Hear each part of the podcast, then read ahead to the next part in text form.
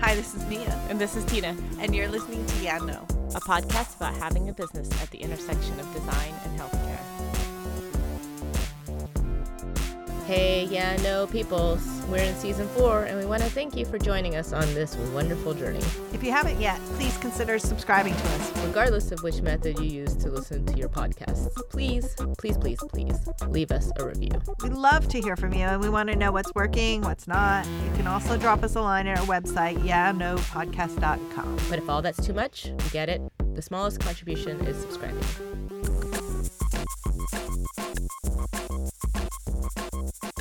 So this is our last episode. Our last epi.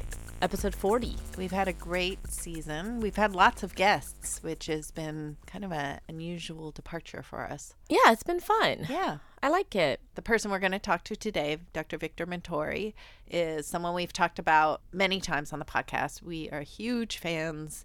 He is a endocrinologist at a Mayo Clinic and wrote an incredible book called Why We Revolt. And it's just inspirational because it's looking at what are the big problems in industrialized healthcare and how has it led us to no longer focus on care. And so he's asking for a patient revolution that's focused around careful and kind care, which we love. We'll be talking to Victor today about some of the elements of a revolution and what he thinks are the components of a patient revolution and what it takes. Yep. And it's nothing I think that we haven't talked about before, but he has just a really great kind of structure around it, which is nice. Yeah, I wanted to read a passage. So this comes from the introduction to Why We Revolt, and it says simply noticing and acting on what is noticed makes patients more likely to receive care that makes intellectual, emotional, and practical sense to them. Care that responds to their needs and is consistent with their views of the world and their lives. This is care that recognizes and respects that patients need to devote their scarce time, energy, and attention to matters that compete in priority with the administrative and self care tasks healthcare has delegated to patients. This is care that responds with competence, science, creativity, and humanity to advance each patient's situation without overwhelming patients or creating new ills. And, you know, this theme of care has been ongoing for us. Um, I think we really believe in care, and all of our work revolves around understanding what care really means from a patient perspective. It's these really simple notions of making people feel that you noticed them. We do that all the time, whether or not it's um, conscious or not. Right. And yet in healthcare, you know, doctors don't look at patients in the eyes or vice versa. Right. Uh, and patients can feel that. They they know when a doctor is just not caring or maybe in an, in another space, you know, their headspace may be somewhere else. Right. So let's give them a call. Okay.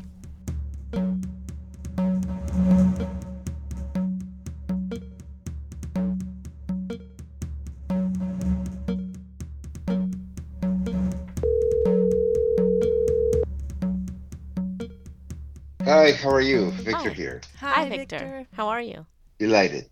Good. We are very, very excited to have you. We just wanted to let you know how influenced we've been by your work. We've been in healthcare for over a decade and, you know, have done work along the same lines. Thank you. And it's a, it's uh, when you do these sorts of things um, to have kindred uh, spirits along the way that can join in and, and be together in the same idea confirms that you're not completely crazy, which is very helpful. we felt the same way reading your book. Could we start with a uh, just an introduction if you can just say your name and how you describe yourself for our listeners? Sure. So I'm uh, Victor Montori. I am a uh, clinician that takes care of people with uh, diabetes. I'm professor of medicine at Mayo Clinic and uh, co-founder and uh, chair of the board of the Patient Revolution. The Patient Revolution is a nonprofit organization that was started with the contribution of the Warburton family. They had been advocating for patient centered care after Dr. Warburton retired, and he had been very good at promoting patient involvement in, the clinical encounter and preparation and getting the most out of visits. And he had developed a, number of techniques and approaches, and his family wanted to honor him by making sure that other clinicians and other patients knew about these techniques. Over time, they bumped into the work that we were doing at the KER unit at Mayo Clinic, which is a research group focused on advancing patient uh, centered care. And then we uh, basically saw the, uh, the, synergies and the opportunities of bringing our research group with uh, with the Warburton Foundation and, uh, and brought them together under this umbrella of the Patient Revolution, which is now an organization that is uh, set on uh, transforming industrial healthcare to careful and kind care for all. We love that idea of careful and kind care. It's so incredible. And we wanted to talk to you a little bit about this idea of a revolution in healthcare. It's a big idea, and we were just wondering um, from your perspective, how do we build momentum or how do we um, where's a good place to start for people who are interested in supporting this type of change in healthcare? When one imagines uh, changing healthcare i think today what you're allowed to think is about a change in your own experience perhaps being influential politically by uh, supporting certain candidates that promote different ways of uh, offering access to healthcare to patients through the political process. But there's really no proposal to fundamentally change what uh, healthcare is and, and to turn it away from what makes it an industrial machine, which has been a very unfortunate development, and, and turn it towards a more human response to suffering and to illness. And uh, so, it, so that's that sounds like an impossible feat. It sounds mm-hmm. too big, and um, and so people then tend to break it down and look for different smaller things that can change. Well, that's very practical, but we haven't figured out how to be practical. So our impractical approach is to think that we can change the whole thing, and so that uh, needs to start somewhere. And our proposal has been to start with a language, with um, the choices that we make to describe what we see.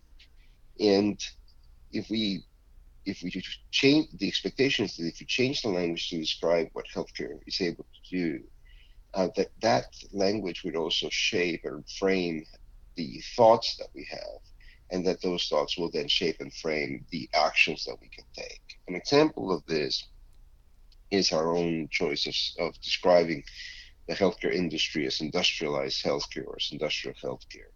In that we try to convey the fact that the, that healthcare, for instance, is not uh, currently a series of procedures, technologies, uh, administrative uh, elements, funding, designed and directed towards supporting patients and clinicians at the front line, uh, care for those patients that come in and, and need help it's indeed uh, shaped in the other the other exact opposite direction. Patients and clinicians get together to co-create on a good day to co-create healthcare that is delivered to the patient and then shown to the payers to determine if it is of um, low enough cost and high enough uh, uh quality. In other words, uh, of high enough value uh, for the payer to consider it worth worthy of pay. And so all of a sudden you have a system that is um, using the work that patients and clinicians do uh, to justify itself to the payers rather than having the payers and the system mobilized to advance care. Right. So this, this the fact that healthcare is exactly the, uh, oriented in the opposite direction, instead of making care the, the end of the system, the purpose of the system, making care the means by which the system advances its own objectives uh, I think uh, makes it very clear that we're not dealing with, with a health care system, but we're really dealing with industrial health care. And so having that language, I think, is the first step. And in the book, uh, Why We Revolt, we have um, rehearsed other other ways of describing uh, healthcare, other language uh, to include um, describing patients as nothing more than a blur uh, when they come uh, in contact with the healthcare system, talking about cruelty, which results um, frequently from those interactions and, and greed is a major contribution to the system as is. Right. Right.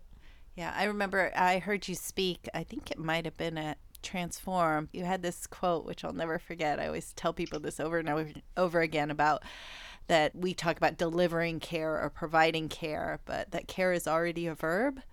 And so we should just Mhm. care. It's not transactional, right? We have to really think about um, what does care mean and, and go back to, you know, the human the human uh, framing of, of care.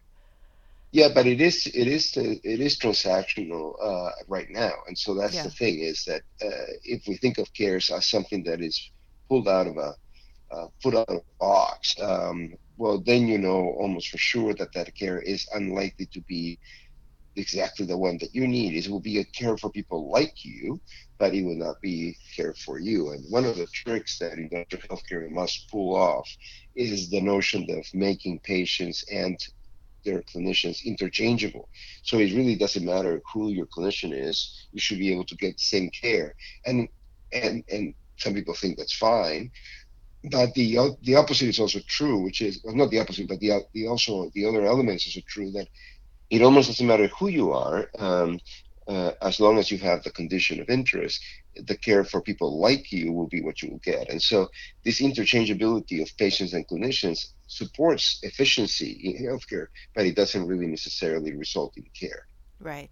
Our work has always been a little on the soft side in terms of, you know, we do a lot of research and, and co creation with patients and HCPs. And um, what we get back is, you know, how do we how do we help people so that they can can do the things that are important to them? And the, they're hard to me- measure. And there's been such an emphasis on outcomes and metrics and you know, Reimbursement. reimbursement. I know that there's a chapter in the book that kind of talks about that and we're wondering if you can just talk a little bit about where does metrics come in? How can we in this revolution kind of reframe metrics so that they support the goals of revolutionizing healthcare? One of the most uh, important papers that I've contributed to was penned by my colleague Marleen Kunneman. She's from the Netherlands, but uh, worked in our research unit, and she brought to our attention a, a show on uh, Dutch TV that involved co- uh, contestants answering uh, trivia uh, knowledge questions. And uh, they didn't know, need to know the answer, they just needed to say the answer, even if they didn't know that the that those words meant that they knew the answer. So the example, uh, I'm not going to do it justice to this, but the example was something like, um, the question was, "Who's Ne- Nelson Mandela?" And the contestant has no idea, and so the the contestant has a minute to to get the answer. So the contestant starts going, "Oh, Nelson Mandela, oh, some Italian guy that uh, once uh, went on a trip to Africa." Bing um, that um, uh, and he was very good at um, playing soccer and uh, one time he won an, an award Bing! Um, and, um, and and so So they just had to say words related to. that's right. That's right. So you know, so if he, if if the contestant got a few words that were connected with the right answer, will get the prize. So it was a it was a knowledge contest, but uh, they called it a knowledge with a wink. Uh huh. And uh, and she used that to, to write this paper. The paper is called Measurement with a Wink, and it refers to all the ways in which we measure quality in the healthcare system that have nothing to do with quality. Is they're just ways in, that are easy to measure, available for those who can measure, in a way that cannot perhaps be gained, but have they have a major limitation, which is that they don't have any meaning. Healthcare systems become very, very good at this uh, aim of measurement with a wink, and they can they can ace the measurements uh, even if they don't care about uh, care. And so, an example that I saw with my own eyes was when I was uh, doing a project. I went to a a very good clinic, and I sat in the waiting room as I was expecting to visit with one of the clinicians in that clinic. I was sat in the waiting room, and I looked at one of the walls, and there was a sign on the wall, and the sign said, "This clinic has 75% of its uh, patients with diabetes taking cholesterol medicine. Help us get to 100%." Hmm. And I can completely understand how, what they were thinking of, you know, involve your patients in, in quality and so forth.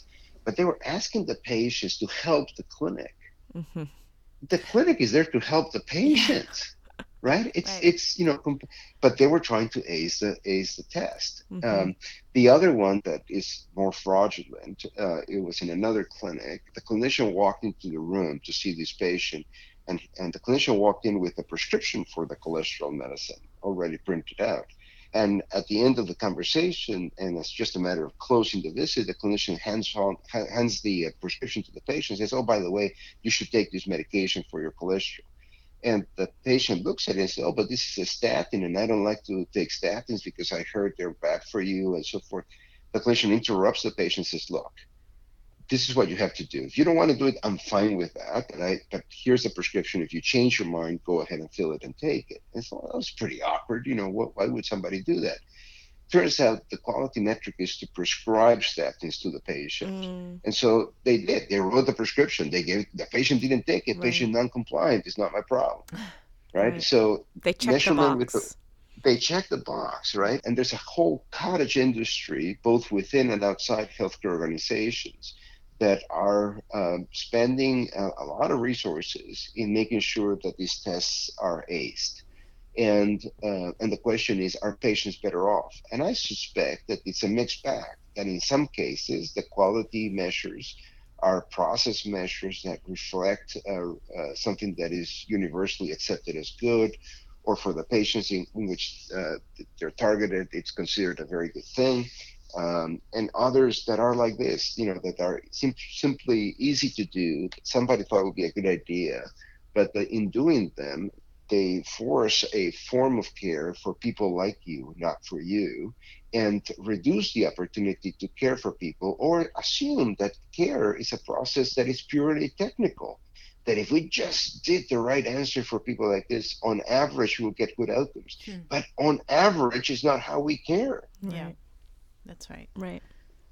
So, what can people do to further this revolution? Do you have advice for somebody who really wants to um, do this type of change? What can we do? Yeah, um, I think that the first uh, the first step, the step that is within all of us, is to choose our language carefully in a way that uh, in every conversation we can express our commitment to something different than what we have here in front of us. I think to the extent that we buy into the language of the system as is, um, that we are contributing to its um, to its persistence and to its goals. And I think there's an opportunity to uh, reject the system by uh, describing in ways that will prompt in our listeners um, a um, a different feel, a different uh, a different reaction, a different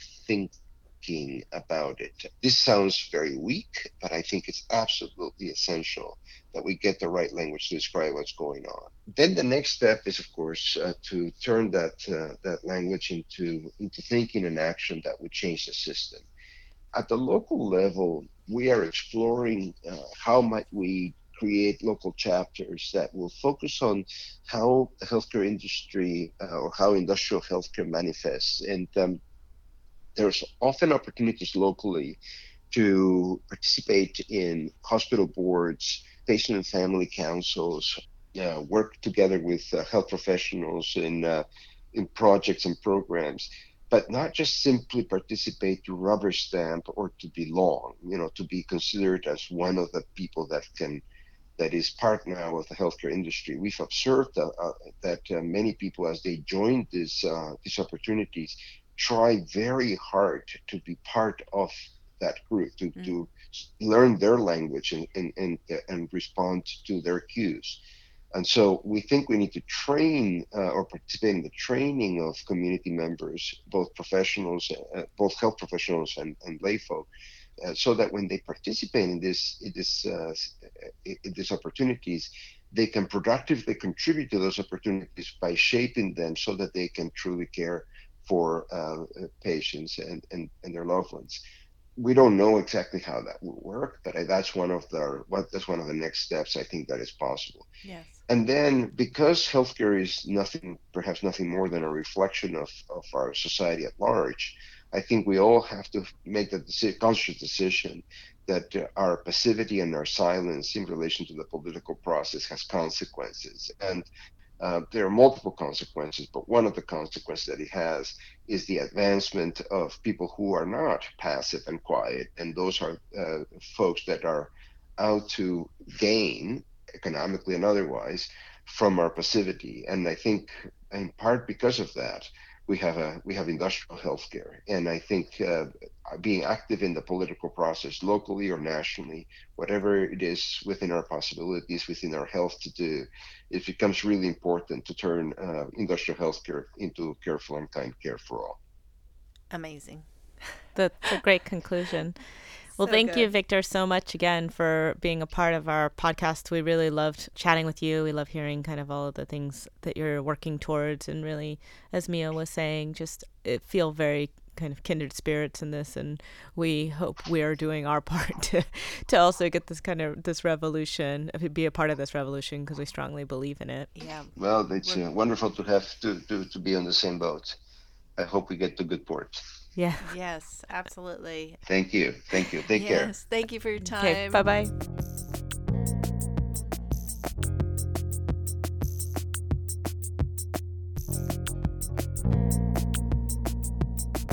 What a great last conversation for the season. Yeah, really great closure and a vision for healthcare.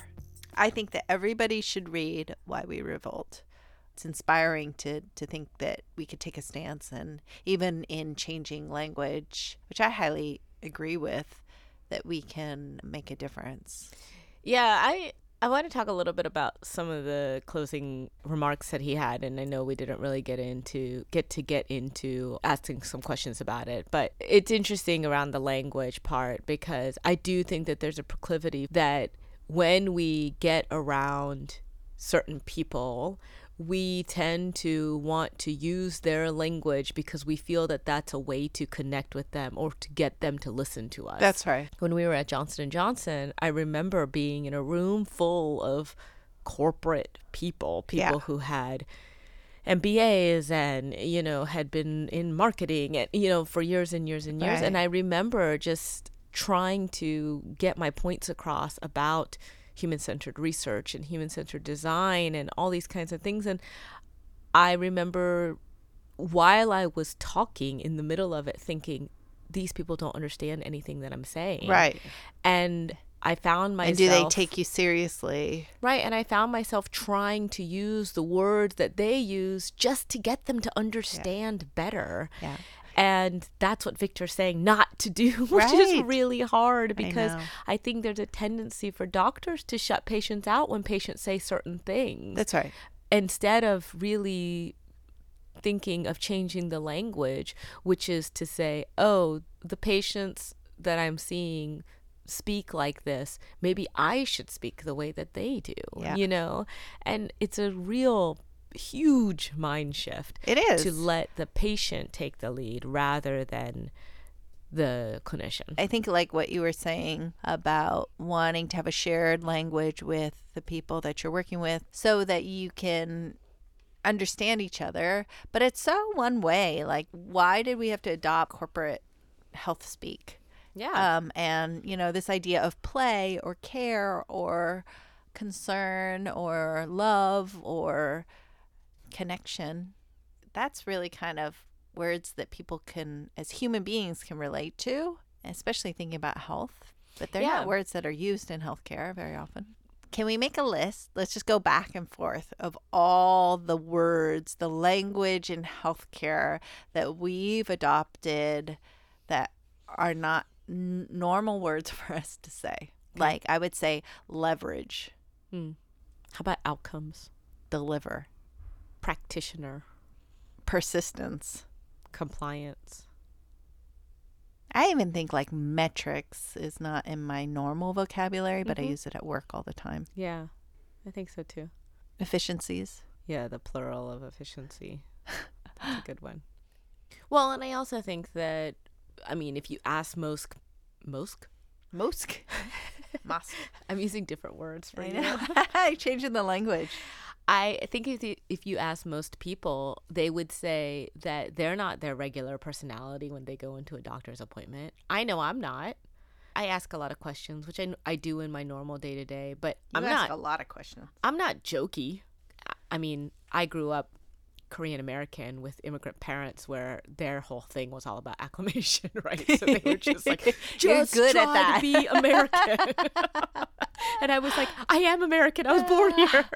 but, you know, I mean, that was their thing is that they were just like, just blend in. Yeah. Just do what everybody else does. Yeah. This is like my dad when he was like, you know, you should really drink coffee. He's like, He said that to you? yeah. Oh, I didn't tell you this. No. After college, I was still not drinking. I mean, I still don't drink coffee, but you know, he goes, you know, you should really start drinking coffee.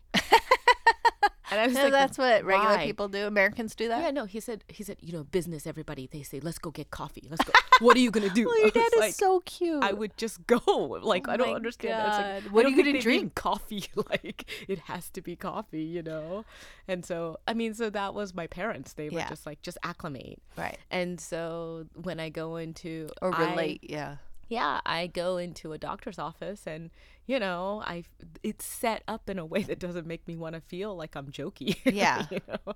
Um so I think that that's you try to match the environment you're in and the problem is is that doctors should be matching the environment of the patients, Right. not the other way around. Right. right I think this is something that One Medical has done really well. Last time I got my blood drawn, I talked to the phlebotomist and asked her, her a lot of questions about mm-hmm. how she got her job and, you know, what she how she felt about working there because she was so good. And so she said, "Oh yeah, it's like a 6-month hiring process." And she's like, "They really make sure that you're the right person and that you're going to show up and be that person when you're here. You can feel it there. The p- people talk to you like you're having a conversation with a friend. It's really about trust building more than it is about being an authority. Yeah.